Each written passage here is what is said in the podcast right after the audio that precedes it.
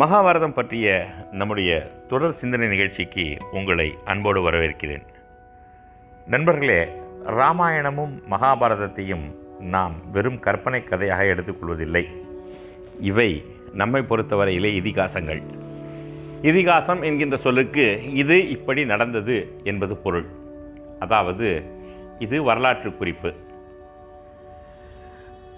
வால்மீகியும் சரி கிருஷ்ணத்வைபாயன வியாசரும் சரி இருவரும் இந்த நிகழ்ச்சிகள் நடந்த காலகட்டத்திலே வாழ்ந்தவர்கள் அதை நேரிலே பார்த்தவர்கள் பல இடத்திலே பங்கு பெற்றவர்கள் அவர்கள் நடந்ததை நடந்தபடியாக எழுதியிருக்கிறார்கள்.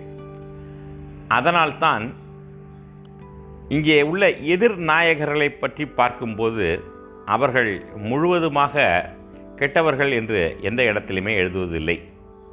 அவர்களுக்குண்டான ஒரு நல் இயல்புகளும் இங்கே முழுமையாக எழுதப்பட்டிருக்கிறது. உதாரணமாக ராமராவண யுத்தத்திலே ராமன் நீ இன்று போய் போர்க்களத்திலே நீ களைத்திருக்கிறாய் உன்னுடைய வீரத்தை இழந்து விட்டாய் இன்று போய் நீ நாளை வா என்று கூறி அனுப்புகிறான். அந்த இடத்திலே கம்பன் எழுதுவான் வாரணம் பொருதமார்பும் வரையினை எடுத்த தோளும் நாரத முனிவருக்கேற்ப நயம்பட உரைத்த நாவும் தார் அணி மௌலி பத்தும் சங்கரன் கொடுத்த வாழும் என்று ராவணனுடைய இயல்புகளை பட்டியல் போட்டு கொண்டு செல்லுகிறான். இது போலவே ராவணனை கூறுகின்ற இடத்திலே ஆயிரம் சாகைகள் உள்ள சாமவேதத்தை பொருளோடு அறிந்து இசையோடு ஓதக்கூடியவன் என்று எழுதுகிறான். எந்த இடத்திலும் ராவணனுடைய வீரத்தை பற்றியோ அவனுடைய மாட்சிமையை பற்றியோ கம்பனோ வால்மீகியோ குறைத்து எழுதுவதில்லை. அவனிடமிருந்த ஒரே ஒரு தவறு என்னவென்றால் பிறன் மனையை நேசித்தது என்பது மட்டும்தான் வரும். அதுபோல்தான் துரியோதனனை பற்றி பேசுகின்ற போதும் பாண்டவர்கள் மீது துரியோதனுக்கு இருந்த ஒரு அசூயை கவிழ்த்துவிட்டு பார்த்தோம் என்றால் துரியோதனனும் ஒரு சுத்த வீரன் நல்ல மன்னன் அறிவாளி என்றுதான் போற்றப்படுகிறான். இன்றைய காலகட்டத்தினுடைய ஒரு வேல்யூ சிஸ்டம் என்று கூறக்கூடிய இயல்புகளை வைத்துக்கொண்டு அன்று நடந்தவற்றை நாம் எடை போடக்கூடாது என்பது நமக்கு தெரிய வேண்டும். ஞாலம் அனைத்தும் ஒன்றாய் காட்டிடும் நீதி நூல்கள் ஏதும் இல்லை என்று பாரதி கூறுவான். அதுபோல நாம் இன்று சரி தவறு என்று எதிர்பார்க்க எடுக்கின்ற எந்த விஷயத்தை வைத்துக்கொண்டும் ஐயாயிரம் வருடங்களுக்கு முன்னால் நாலாயிரம் வருடங்களுக்கு முன்னால் எழுதப்பட்ட ஒரு காப்பியத்தை நாம் எடை போடக்கூடாது. ஏனென்றால் இன்றைய இன்று நாம் பேசக்கூடிய இடம் என்பது சற்றே சங்கடமான ஒரு இடம். அதை சரியான முறையிலே நாம் புரிந்து கொள்ள வேண்டும் என்பதற்காக நான் கூறுகிறேன். கற்பு நிலை காதல் ஒருவனை கைப்பிடித்து அவன் காரியம் யாவிலும் கை கொடுத்து என்பான் பாரதி. கற்பு நிலை என்று கூற வந்தால் அதை இரு பாலருக்கும் பொதுவில் வைப்போம் என்பான் பாரதி. இன்று கற்பு என்பது உடல் சம்பந்தப்பட்டதாக கூறப்படுகிறது. ஆனால் நண்பர்களே இந்த கற்பு என்கின்ற ஒரு வார்த்தை முன்னால் எப்படி கூறப்பட்டிருக்கிறது எப்படி எடுத்தாளப்பட்டிருக்கிறது என்று எடுத்துக்கொண்டோம் என்றால் கற்பனப்படுவது சொல்திறம்பாமை என்பது வள்ளுவர் என்பது ஔவையாருடைய வாக்கு. கற்பனப்படுவது சொல்திறம்பாமை. நேற்று ஒன்று பேசி இன்று ஒன்று மாற்றி பேசுவது இல்லை. கற்பு என்பது சொன்ன சொல்லிலே நிற்பது என்பது ஔவையார் கூறுகிறது சமணர்களை கற்பழிக்க திருவுள்ளம் என்று திருஞான சம்பந்தர் கூறுகிறார். அதாவது வாதத்திலே அவர்களை வெல்வது என்பது. கற்பு என்கின்ற வார்த்தை அன்று அறிவு என்கின்ற பொருளிலே எடுத்தாளப்பட்டிருக்கிறது. எதற்கு கூறுகிறேன் என்றால் இன்று நாம் தொடக்கூடிய விஷயத்தை இன்றைய கண்ணோட்டத்திலே பார்த்தால் அது சரியாக இருக்காது. ஆனால் இது இவ்வாறு நடந்தது என்பதை சங்கடமான விஷயங்களை எழுதாமல் விட்டுவிட்டு செல்லலாம். அதற்கு உண்டான ஒரு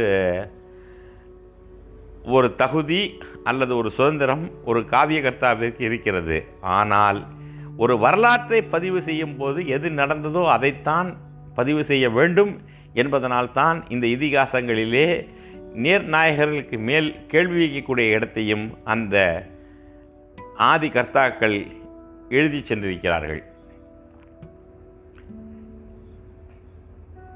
அம்பிகா அம்பாலிகா என்கின்ற இரு காசி ராஜகுமாரிகளையும் விசித்திர வீரியன் மணந்து கொள்கிறான். ஆனால் அவர்களுக்கு குழந்தை பிறப்பதற்கு முன்னாலே அவன் இறந்து விடுகிறான். புகழ்பெற்ற சந்திரவம்சம் அவனோடு முற்று பெற்று வருகிறது. ஆனால் அன்றைய காலகட்டத்தின்படி அந்த அரசாட்சி தொடர வேண்டும் என்பதற்காகவும் அந்த வம்சம் தொடர வேண்டும் என்பதற்காகவும் இந்த அம்பாவோடும் அம்பிகாவோடும் கூடி ஒரு குழந்தையை பெறுவது என்பது அந்த காலகட்டத்திலே ஒரு இயல்பான ஒரு விஷயமாக இருந்து வந்திருக்கிறது. இது சரியா தவறா என்கின்ற ஒரு கேள்வியை இன்றைக்கு நாம் எழுப்புவோமே என்றால் இதே ஒரு அளவுகோலிலே நாம் வைத்தோம் என்றால் ஒரு விந்தணுக்களை தானம் பெற்று ஒரு பெண்ணினுடைய கருமுட்டையிலே வைத்து ஒரு குழந்தையை உருவாக்குகின்ற தொழில்நுட்பம் இன்று வளர்ந்திருக்கிறது. அது சரியா என்கின்ற கேள்வியையும் இணைத்தேதான் நாம் பார்க்க வேண்டியது இருக்கும் என்பதை மட்டும் இங்கே நான் கூறிக்கொள்ள விரும்புகிறேன். மகன் குழந்தைகள் இல்லாமல் விசித்திரவீரிய மகாராஜா இறந்து போனதினால் சத்தியவதி தாயார் வேதவியாசரை அழைத்து அந்த இரண்டு பெண்களுக்கும் ஒரு மகவு கொடுக்க சொல்கிறாள். நியோக முறைப்படி வேதவியாசர் அந்த பெண்களோடு கூடுகிறார். அவருடைய உருவத்தை பார்த்து அம்பிகா தன்னுடைய கண்ணை மூடிக்கொள்கிறாள்.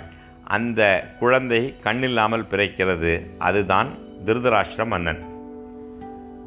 இந்த முனிவரை பார்த்து பயத்திலே அம்பாலிகாவிற்கு உடல் விதிர் விதிர்த்து போகிறது. இரத்தம் சுண்டி அவள் விழுத்து போகிறாள். அதனால் அவனுக்கு பிறக்கக்கூடிய பாண்டு என்கின்ற இளவரசன் வெண்மையாக பிறக்கிறான்.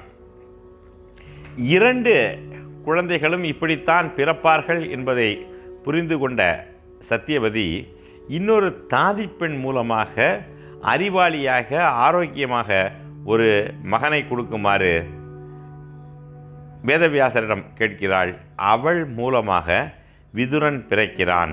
இதன் வழியாக அந்த சந்திரவம்சம் தொடர்கிறது என்று மகாபாரதம் கூறுகிறது. இது இவ்வாறு நடந்தது என்று நாம் எடுத்துக்கொண்டோம் என்றால் இதில் நம்முடைய இன்றைய காலத்தினான ஒரு அளவுகோலை நாம் வைக்க மாட்டோம் என்பதை நாம் தெரிந்து கொள்வோம். ஏன் வேதவியாசர் இங்கே வரவழைக்கப்பட்டார் என்கின்ற ஒரு கேள்வி வேறு இங்கே எழுகிறது. இந்த நியோக முறைப்படி இந்த இரண்டு பெண்களுக்கும் ஒரு குழந்தை கொடுக்க குழந்தை கொடு என்று தேவபிரதனிடம்தான் சத்தியவதி கூறுகிறாள். ஆனால் நான் நைஷ்டிக பிரம்மச்சரிய விரதத்தை எடுத்துக்கொண்டிருக்கிறேன் நான் இதனை செய்ய மாட்டேன் என்று பீஷ்மர் மறுத்து விடுகிறார். சத்தியவதிக்கு சந்தனு மகாராஜாவுக்கு திருமணம் முடிவதற்கு முன்னால் அவளுடைய பெயர் மச்சகந்தி என்பதாகும். மீனவருடைய தலைவனின் மகளாக இருந்ததால் அவள் மச்சகந்தி. ஒரு நாள் பராசர முனிவர் யமுனையை கடப்பதற்காக வருகிறார். அப்போது அவர் மச்சகந்தியை பார்க்கிறார்.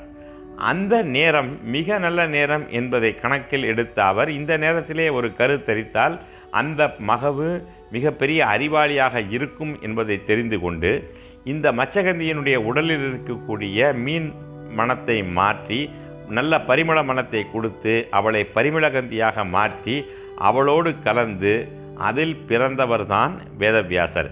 அதாவது நான்கு வேதங்களை வகுத்து பிரித்து கொடுத்த ஐந்தாவது வேதமாக ஐந்தாவது வேதமாகிய மகாபாரதத்தை நமக்கு அளித்த பாகவத புராணத்தை நமக்கு அளித்த வேதவியாசருடைய தாய் என்பவள் ஒரு மீனவ பெண்மணி.